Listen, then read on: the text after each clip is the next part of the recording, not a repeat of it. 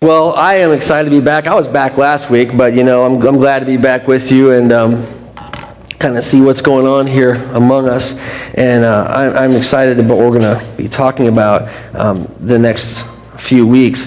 Uh, we've got a, we've got kind of a, a game plan through Easter. Can you believe this is how we talk in church? The next thing, what are we pressing on to the next thing? My prayer for us is that we don't miss what God is doing right now. I think Dan was talking about it earlier a little bit. We can get to where we're so caught up in what's next, what's next, what's next, that we totally miss what's happening right now. So maybe that's a good way to start today is to reflect on, on the things that we see or the things that we know today that reveal God to us. Maybe the things that we've seen over the last week, the last year that reveal God to us. It's a great place to start. You know, I have a real hard time sometimes when I talk about spiritual things, talk about God, you talk about the Bible, talk about Jesus. Because I get this response from some folks that that doesn't uh, it doesn't really affect me. It doesn't really apply to my life. Well, I know for you it matters, but for me and where I am, it's I don't know, it doesn't have the same effect on me, Bill. I appreciate you sharing it with me though. I got mine. You know what I'm saying? Like, it's crazy to me that we have these conversations uh, about eternal matters, about uh, spiritual things, about our very existence, and some of us can so casually just kind of blow off the conversation. Like, yeah, I know, but I got, you know, got to go eat a taco right now. And that's crazy to me because I can't believe, I can't believe that these aren't questions that are really weighing heavily on our hearts and minds. I don't know. Maybe not. Maybe not for you. I think that God is trying to talk to his people, and I think you are one. I really do believe that. Wherever you are in life, I think God is trying to reach you with his love and his mercy and his message of hope and claim you as his own. So I hope today that you come to the word and to the service of worship with that expectation to at least be listening to hear if God is speaking. So one of the things that I just pulled it up there a moment ago, I was really floored. I was I was running out. You know, we've been traveling over the holiday season, and some of you traveled as well. And I was blown away by something I saw on the side of the highway, and it was this sign right here. Who's been on new I-64 in St. Louis? Yeah, that thing is amazing now. I mean, I commuted downtown St. Louis for like 12, 13 years. I went to Clayton for about six or seven years. And, and, to get on that road now, you know, they closed that. How long was it closed? Do you know? Forever? Somebody said eight years, wasn't it? It was like six, I don't know, it was crazy long time. I had two incidences where um, I, this was, I was thwarted. Both of them were GPS related. The first was this uh, I was going, trying to make a visit out to West County somewhere, and, and my GPS kept trying to get me back on 64, which didn't exist. And, and I kept hitting detour button. I don't know if you have a GPS. It's a blessing and a curse. We've talked about this before. But I kept going detour, and it kept going, okay, go left, right, left, and then there was this dirt path where a highway used to be and I, I was screaming at the machine, like, I can't go that way, man. But it couldn't understand that. And so it kept telling me to get back on, get back on. The most recent thing was really funny. I was going out the same thing. I think this is God's humor. And we got a new GPS system. And I'm heading out to West County. And it takes me, get off here. Forest Park Boulevard. Take this exit. I'm like, ooh, a shortcut. Because if you're like a GPS nerd, you think you're going to find like the secret path to everywhere with this thing. And I was so excited. I'm like, this is going to be a faster way to wherever I was going. You know, I've been there a lot. I thought the highway was the fastest way. And I'm driving, and I'm looking at the cars on the highway. You know, it's like six lanes. It's beautiful. And all of a sudden, I realized that this GPS thinks it's closed. Isn't that funny? So I got back on the highway to come home, and I was so excited to get on the highway, and I saw this sign, and I was, have you seen this? I was so stunned by this sign, I stopped took a picture on the side of the highway. Yes, I know. 70 miles an hour, snow, it was crazy, but I really wanted, because this blew me away. I thought, what would be so important that Missouri Department of Transportation would actually build this very expensive sign and then program in the little things to say to the, those who drove by, completed as promised. That's kind of crazy, isn't it? And, and at one instance, I thought, what, were, what, what was that about? Why would they put that on the side? This thing's huge. Have you seen it?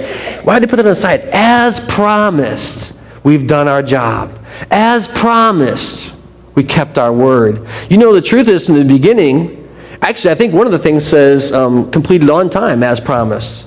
Maybe I made that up. But in my mind, that's what I was seeing. They did it, they kept their word. I didn't understand it, but I did because I know every time I go like one of those construction zones where the orange things are everywhere, and it's you know, and you think, is it ever going to be finished? Are we ever going to finish our work? So I got that. I did understand that there was a reason. That I thought it was a brilliant move on their part to put up a sign that says I 64 completed as promised. It was delivered. And I began to think about that, and I thought, you know, why is a promise kept such a great thing? Why is it such a big deal that we would keep a promise or that someone would keep a promise to us? I don't know if you think it's a big deal. Someone says, you know, I'll be there. You can count on me. And then they aren't, they aren't there. I don't know if that affects you or not. Do you ever consider the importance of a promise that you've made in your life? Do you ever consider the importance of a promise that you've made maybe to a family, to your family in general? I promise to blank. Does it ever weigh on you later? You know, if you don't quite get it done? If you, you couldn't put that big sign up like that that says, as promised? Finished as promised? Do you, do you ever think about promises you make to your children in your life, you know?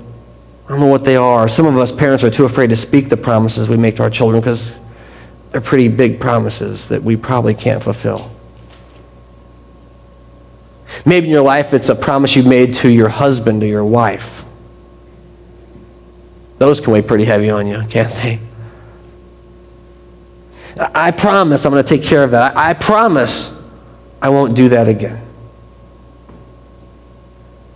Do you ever think about those promises you make? Do you think about those promises you make to someone you love? Maybe you're not even married yet. Maybe you've never been married in your life. But is there anyone in your life you made a promise to, and you're just thinking, man, am I going to be able to keep that? Am I going to be able to live up to those promises? Am I going to be able to do that? One of the funny things about this time of year always to me, and I don't know if any of you do it, but we, this is the time of year of promises, specifically new promises, right? And we actually have a name for it. It's called New Year's resolutions. And many of us got together with a bunch of family and friends and strangers on New Year's Eve, and we stood around and we partied till midnight, which for some of us is an accomplishment, and for others is like, it's early. You're going to bed? Are you serious? Right? But at that moment, there's this, after this jubilation of it's a new year, it's so exciting, we start to say, what are we going to do different this year? What am I going to change this year? And we'll even challenge each other. So, what's your resolution? What's your resolution? I don't know. You're going to make one? I don't know. I don't know if you went through that or not, but it's a time of year of making new promises for a better year. Did any of you make New Year's resolutions this year? I'm getting some, eh, maybe. You know what it reminds me of? It's, it's, it's kind of this time of year, it's like, it reminds me of bootstrap time of the year. If there's ever a time of the year you can kind of shake off the old and put on the new, you know, and grab your cowboy boots and just kind of snap them up there, man, you're ready to go. This is like the do it yourself kind of time of the year, right? It's going to be better. We're going to make it happen. This is going to be our year. Can you feel it? Do you know what I'm talking about? Some of you don't, obviously, know what I'm talking about. You're like, no, I've given up on that years ago. I'm way beyond that now, Bill. Some of us get so convinced, so excited that this year we're going to finally do it. And here's what strikes me. And this is what I was thinking. I hope this morning will you reflect with me for a few minutes about 2009. In your life, and I don't know all the details of your life, but you do. In your life, I want you to think back to what you went through in 2009. Good, bad, curveballs. and ask yourself on New Year's Eve 2008, did you have any idea what was coming? When you stood there on New Year's Eve 2008, and maybe you did, maybe you didn't make a resolution, did you have any idea of the realities that you would face in 2009? See, I didn't. And I don't know, maybe you did. And if so, you may have the gift of prophecy. I need to talk to you after service today because I need help with 2010. No, I think that for most of us, the reality of how our lives are lived out is not known to us when we make promises. So, my question for us today, and I hope that the word will speak to us in this way, my question for us today is so, what does that mean for facing 2010? What does that mean for how we face a new year then? If really in New Year's Eve a few days ago we had no clue what it was going to hold for us, what, how should we live then? What should we do then? I'm going to invite you to pray with me, and we're going to open the Word of God and see what He has to say to us today. Father God, today we come and we just thank you for a new year. We do thank you for a new hope and new possibilities, and we thank you for the gifts you've given us to, to be transformed. And today, Lord, we come to you seeking your wisdom, seeking your will, and seeking your knowledge, and um, seeking you, Lord. Beyond anything you can give us, we want you, and we desire you. So today, in, in your own special way, and as your Spirit leads, I pray that you would reach each of us, that you would reach into our hearts, and that we would be so stirred towards you. We would be so responding to your care for us that we couldn't help but be saved, that we couldn't help but be transformed. We give you this time, we set it aside as a time of sanctuary to you, to your word, to your spirit's movement in our life. And if no other time this week we're attentive to you, I pray that you would help us be attentive now. Open your word to our minds and our minds to your word, and may we know you. May we love you fully. We thank you for everything you've done and all you're continuing to do. Pray these prayers in Jesus' name. Amen. So we're going to turn to Exodus today. Chapter 32. And that's kind of a funny place to go, Exodus 32. I'm going to give you a minute to get there. If you don't have a Bible with you, I invite you to open one of ours. It's page 62 of our Bibles. And I invite you to turn there. Even if you've never opened a Bible in your life, I'd encourage you to grab one, look at it, stare at the words. They won't hurt you. They'll just stare back at you. That's okay. I just want to read this together first, and then we're going to talk about a few things. So, this is the story that we hear in Exodus 32. It says this When the people saw that Moses was so long in coming down from the mountains, they gathered around Aaron and said, Come, make us gods who will go before us. As for this fellow Moses, who brought us up out of Egypt, we don't know what's happened to him. And Aaron answered them, Take off the gold earrings that your wives, your sons, your daughters are wearing, and bring them to me. So all the people took off their earrings and brought them to Aaron. He took what they handed him, and he made it into an idol cast in the shape of a calf, fashioning it with a tool. Then they said, These are your gods, O Israel, who brought you up out of Egypt. When Aaron saw this, he built an altar in front of the, calf and announced, Tomorrow there'll be a festival to the Lord. So the next day, the people rose early and sacrificed burnt offerings and presented fellowship offerings. Afterward, they sat down to eat and drink and got up to indulge in revelry. The Lord said to Moses, Go down, because your people whom you brought up out of Egypt have become corrupt. They have been quick to turn away from what I have commanded them, and have made themselves an idol cast in the shape of a calf.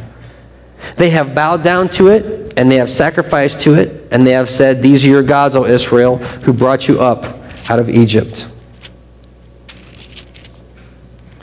I have seen these people, the Lord said to Moses, and they are a stiff necked people. Now leave me alone so that my anger may burn against them and that I may destroy them. Then I will make you into a great nation. But Moses sought the favor of the Lord his God. O God, he said, why should your anger burn against your people, whom you brought out of Egypt, with great power and a mighty hand? Why should the Egyptians say, It was with evil intent that he brought them out, to kill them in the mountains and to wipe them off the face of the earth? Turn from your fierce anger, relent and do not bring disaster on your people. Remember your servants, Abraham, Isaac, and Israel, to whom you have sworn by your own self, I will make your descendants as numerous as the stars in the sky, and I will give your descendants all of this land I promised them, and it will be theirs, it will be their inheritance forever. Then the Lord relented and did not bring on his people the disaster that he had threatened. So Moses turned and went down the mountain with the two tablets of the testimony in his hands. And they were then they were inscribed on both sides, front and back. And the tablets were the work of God. The writing was the writing of God engraved on the tablets. When Joshua heard the noise of the people shouting, he said to Moses, There is the sound of war at the camp. And Moses replied, It is not the sound of victory, it is not the sound of defeat, it's the sound of singing that I hear. When Moses approached the camp and saw the calf and the dancing, his anger burned, and he threw the tablets out of his hand, breaking them into pieces at the foot of that mountain. And he took the calf they had made, and he burned it in the fire, and he ground it to powder, and he scattered it on the water, and made the Israelites drink it. And then he said to Aaron, What did these people do to you that you led them into such great sin? There's quite a story here that we hear in Exodus. And you know, Exodus is one of these texts that is, is so formative to the Jewish faith, and it's so formative to our faith in Christ Jesus. It's so instructive to us. And this would be one of those texts that we'd say, man, that, what does that got to do with us at all? What does this have to do with how we live our lives? And I think that when we read this text of the golden calf, it's so easy caught up in, you know, this, call it idol worship, you know. What are we doing? How is it that we have these things in our lives that are not God's that we're honoring? But this text kind of walks us through a very straightforward account of how this went down. You see, here's the problem, I think, in our lives. Sometimes we think we have the best idea. You know what I mean? I mean, I'm sure that some of you sitting there right now thinking, I have a great idea. I know how whatever should come next should come next. I, I can tell you how to do this. I can tell you what should happen next. I can already think ahead of where you are. And you know what? To be honest with you, if that's me and you, that's okay. You can outthink me any day, and you know I can think I outthink you any day, and that's all good. The problem is, in our lives, we believe that we get beyond God's thinking ahead for us.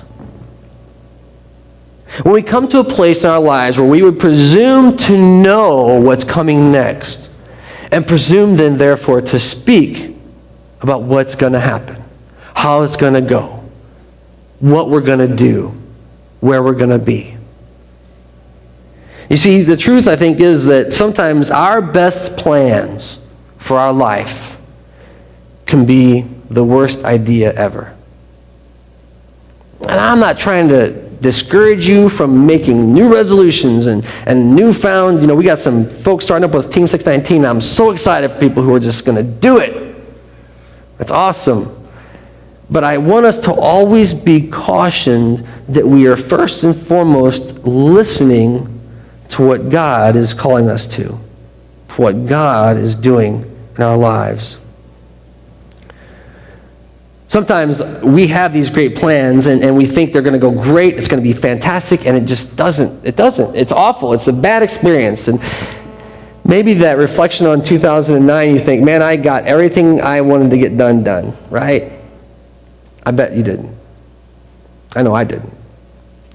And, and when we look back on the year, what got us through wasn't our own wisdom.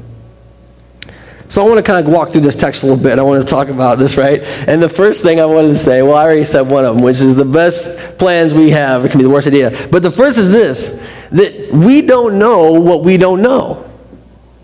As you face 2010 in your life, you don't know what you don't know about your future. And, and, therefore, as silly as it might seem to you and to me, we would presume upon it just as the Israelites did. I want you to look at it says in the first chat, the first verse of 32, it says this When the people saw that Moses was so long in coming down the mountain, from, they gathered around Aaron and said, Come make us gods that will go before us. Here's the problem and this maybe is where you are right now today.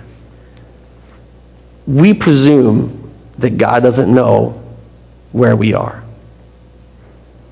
You know what I mean? We presume, we presume that, that God has, has made a mistake here, that God has got something wrong here. And, and we stand in this place of, of outthinking the one who thought us all up. You see, Moses was up on the mountain doing exactly what God wanted. He actually had a divine revelation. You see what it said when Moses broke those tablets? It was the very work of God in his life. It was the very handwriting of God. You know there's two sets of tablets for the commandments? The first one God wrote, the second one Moses wrote. That's the story. Because the one that God was so long in making, the one that God had his servant on the mountain working through, was smashed. Because of what? The anger of Moses? The impatience of the people? And I think in sometimes in our life, we can be at the foot of that mountain and we can just be saying, God, what are you doing up there? What's going on? And we can become impatient with the one who's been saving us. What's really funny, and, and this whole, by the way, this whole series is called Promise Keeper, right? And, and what's so funny is that God had been so faithful to Israel. He had been so faithful to them. And I want you to see what it says in verse 1. It says, They gathered around Aaron. Aaron was the helper of Moses. And they said, Come make us gods who will go before us. As for this guy, Moses, who brought us out of Egypt, we don't even know what happened to him. And that means that God had been leading his people, and the people did not acknowledge it. And, and, you know, I don't know how you think you survived 2009. I don't know what your testimony about it is. I don't know if you said, man, I did it. I did good. I was, I got my P's and Q's crossed and my I's and T's dotted. You know what I mean? I don't know what you're saying about 2009, but my prayer for you is that you know that the God who created all things has been forming your life, has been molding your life. And you might be standing on a precipice today and thinking, God, you don't know where I am. And I've got news for you. He knows exactly, exactly where you are. And your testimony about 2009 should be a testimony of His preservation of you, His love of you, His drawing you, His patience with you. That's His testimony with me. And I don't mean church stuff, folks. I mean life stuff, the stuff that matters a lot. God just loves us through it, shows us through it, and we get to the end of a year that's been a fiasco in our eyes, and we have the audacity to say, I'm going to do better this time. Let's say God did so good last time. So they're standing here and, and, and, they're at the same spot in so many ways. They could just wait and trust God and they're going to go ahead and do something about it. And you know, this is the other thing. This is the second thing I think this text talks about a little bit. And it's that our actions can look great. I, I think we're convinced that something is always better than nothing in our lives. Don't you think? Like, like, just do something. Hurry up quick. Do something. That's the society we live in, right? No matter what's happening, do something. I want you to look at verse 2. Aaron answered them and he said, and this is Aaron's response, by the way. This is a leader that God has appointed. And so I don't want you to ever think that leaders are beyond reproach or beyond failure or beyond uh, rebuke. Because here's Aaron, and this is what he says Take off your gold earrings that your wives, your sons, and your daughters are wearing. Hey, look, sons are wearing earrings. That's good. And bring them to me. And so they popped out their earrings and they brought them to Aaron and he took them and he, hand, and he molded them. I just lost my place. He took what they handed him and he cast it in the shape of a calf and he fashioned it with a tool. And then they said, These are your gods, O Israel, who brought you out of Egypt. Right? And all this activity probably seemed pretty good to them. Hey, we're going to do something. Here's the action plan. We're all going to give, and they all gave. We're all going to contribute, and they all contributed. And then Aaron, this one who was appointed by God, remember, Aaron was appointed by God like Moses was appointed by God. Aaron's there, and he actually takes it and melts the gifts of the people into this really beautiful thing. He just kind of puts it together, and he, and he actually takes a chisel. Why would it say that? Why would it say it's just more than the fact that he, he molded it, but he actually fashioned it? He was, he was looking at it. It's not quite hang on a minute, let me get this stuff. And he, he got it just, uh, boy, he was doing some good work, wasn't he? He's glorifying God, God's people. We're going to glorify God. We're going to make something that's going to be worth dancing around.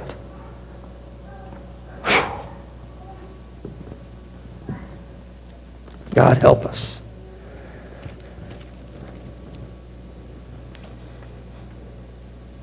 And he did. He did. And everybody thought, man, this is great. We're going to dance around it. We're going to have a party. And they did. And the truth is that sometimes doing something without God is way worse than doing nothing with Him. Sometimes our call as believers is to wait. Sometimes our call as a non believer is to wait. I mean, to tell you, there were times when I did not know Christ. I would stand on that verge, that edge, and I was everything was in me to say, "Flee, run away from this place. Don't stay here. Get out. This is dangerous." And you know what? It, I was right because that's the place where God's about to love you into the kingdom. He's about to give you a real treasure that you can receive.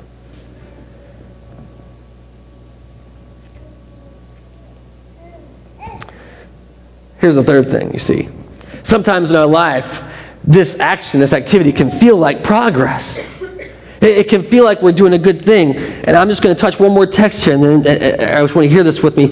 It says, When Aaron saw what? When he saw this, what did he see? He saw the people say that this is our God. Now, here's the fatal flaw of Aaron. If there is one in the story, here's one and one more of them is that when he crafted this, when he had manipulated this gift of the people into something that was worthy of worship, he actually believed it. He actually lied and said, This is the one that brought you out of Egypt. I want to tell you that whatever you can manifest in your life, whatever you can put up there in fashion and, and, and get all excited and get it just right and dance around, is not the God who is leading you into the promised land. The God that we follow is a holy God this is His work in our lives. It's for His glory and His honor. And Moses, or, and Aaron stands there in this place and he says, He built an altar in front of that calf that they had said, These are this is the God, these are our gods that led us out of Egypt. And he says, I'm going to build an altar, and tomorrow there's going to be a festival to the Lord. And we believe it. We believe we can make something that's worth worth anything and then just put the God stamp on it and it's okay.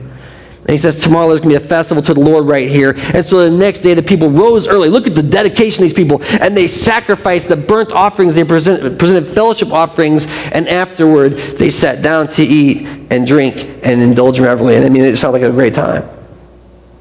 I mean, it sounds like since they've been in the desert, this is the time of their life.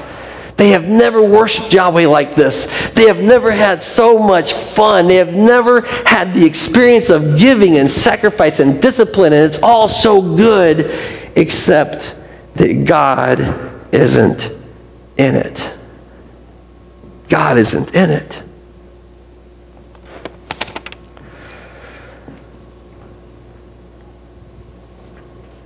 So here's God's response. I want you to see. By the way, I want to tell you something here. This capital L O R D, capital L, capital O, capital R, capital D, that's the Lord's name, Yahweh, the Holy God. And He's the one that they said, we're going to have a festival to the Lord, Yahweh, the one who breathed life into us.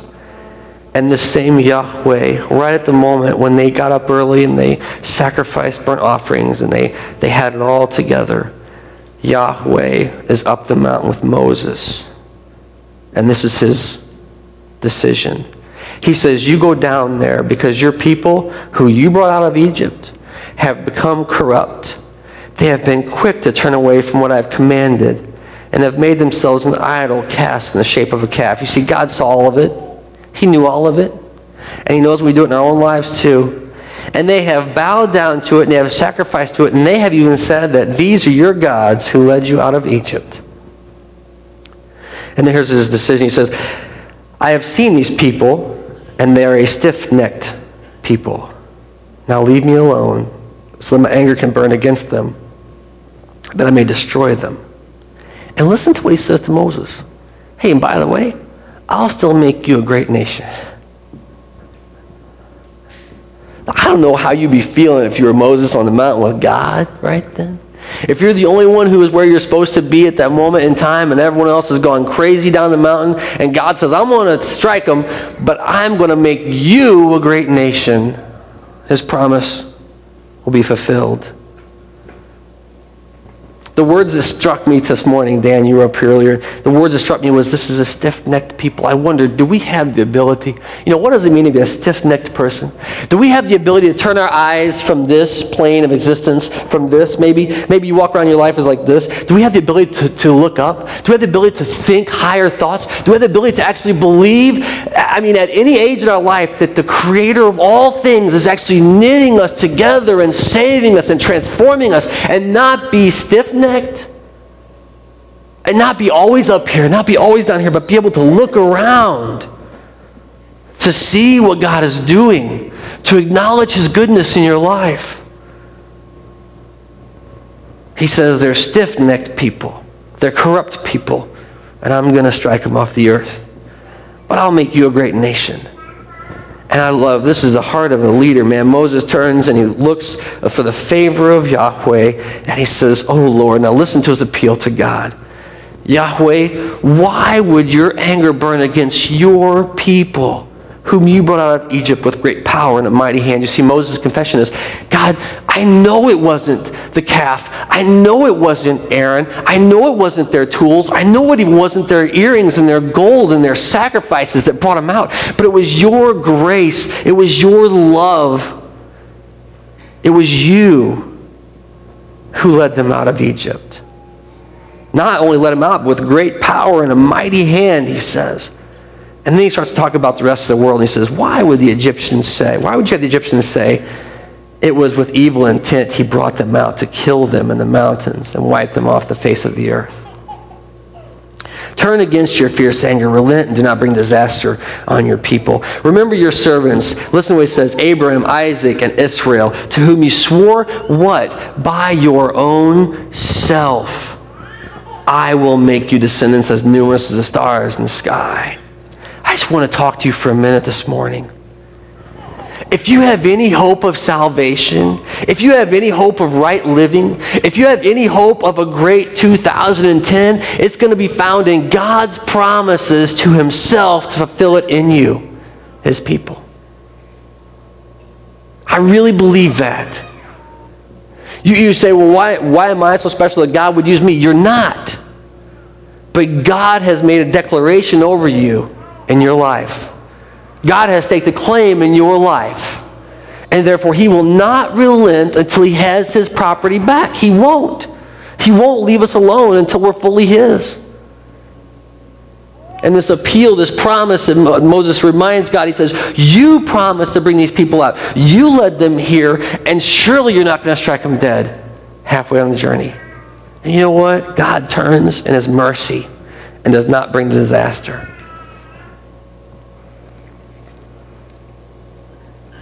You know, I think for um, many of us, we can believe, we talked to a few people this morning, you know, we can believe that we are so critical to God's work in other people's lives. We can believe that if we don't do it, it won't get done. God is doing the work among us. God is working among us in our lives. And in 2009, and maybe you hadn't before now, but I hope when you look back, you don't see the burden, the difficulty, the failure, but you see God's sustaining hand all the way through whatever you faced that He's been carrying you and lifting you up.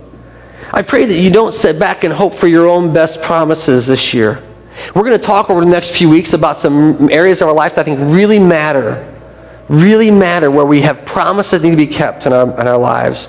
And I hope that our, at the end of the day, we don't say, man, I'm going to do, I'm going to keep that all by my, I'm going to do my best and it's going to happen, but that by the power of God, we would have His promises in our life applied to those areas.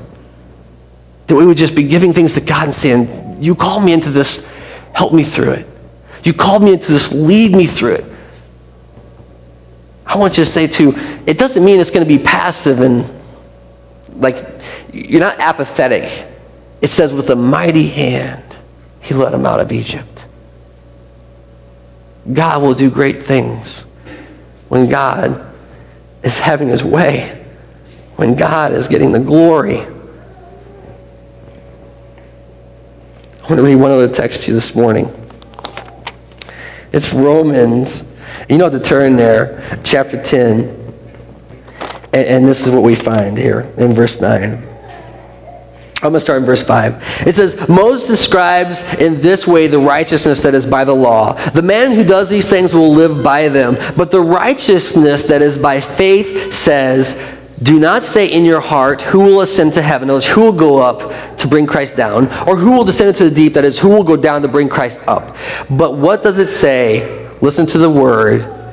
The word is near you, it is in your mouth and in your heart. That is the word of faith that we're proclaiming. That if you would confess with your mouth that Jesus is Lord, and you would believe in your heart that God raises from the dead, you will be saved. For it's with your heart you believe and are justified, and it's with your mouth that you confess and are saved. As Scripture says, anyone who trusts in him will never be put to shame. For there is no difference between a religious person and a non religious person. The same Lord is God of all and richly blesses all who call on him. For everyone who calls on his name, on the name of the Lord, will be saved. You know, at the end of the day, the only hope, the only trust that we have is that God has provided a way for us to be right with him.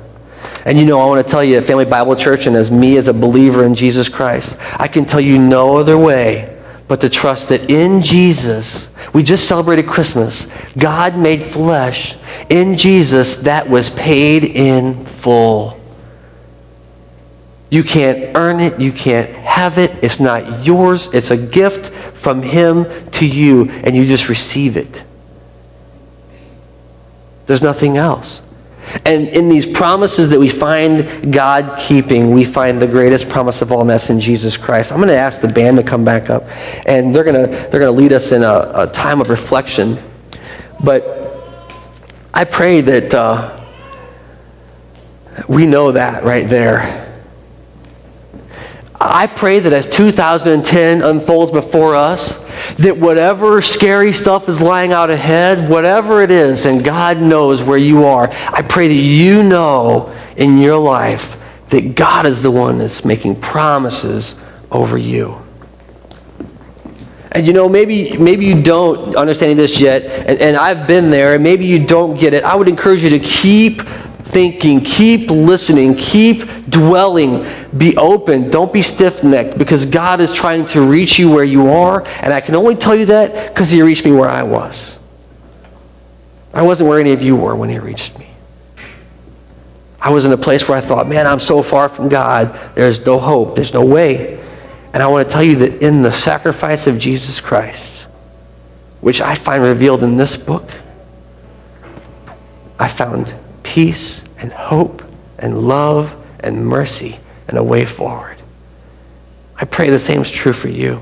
And so today, as the band leads us in the song, I want you just to dwell in these words. I want you to think about the promise that God has made in Jesus Christ that anyone who believes in their heart and confesses with their lips will be saved. I want you to dwell on that today. If there's something you need to get right with God, you can do it where you are. I'm going to sit down here in the front. If you want to come and sit and pray with me, I will be here to pray with you. I'm not magic. I'm not even Moses on the mountain. I'm just someone that God is saving and has saved. And I would love to be praying with you.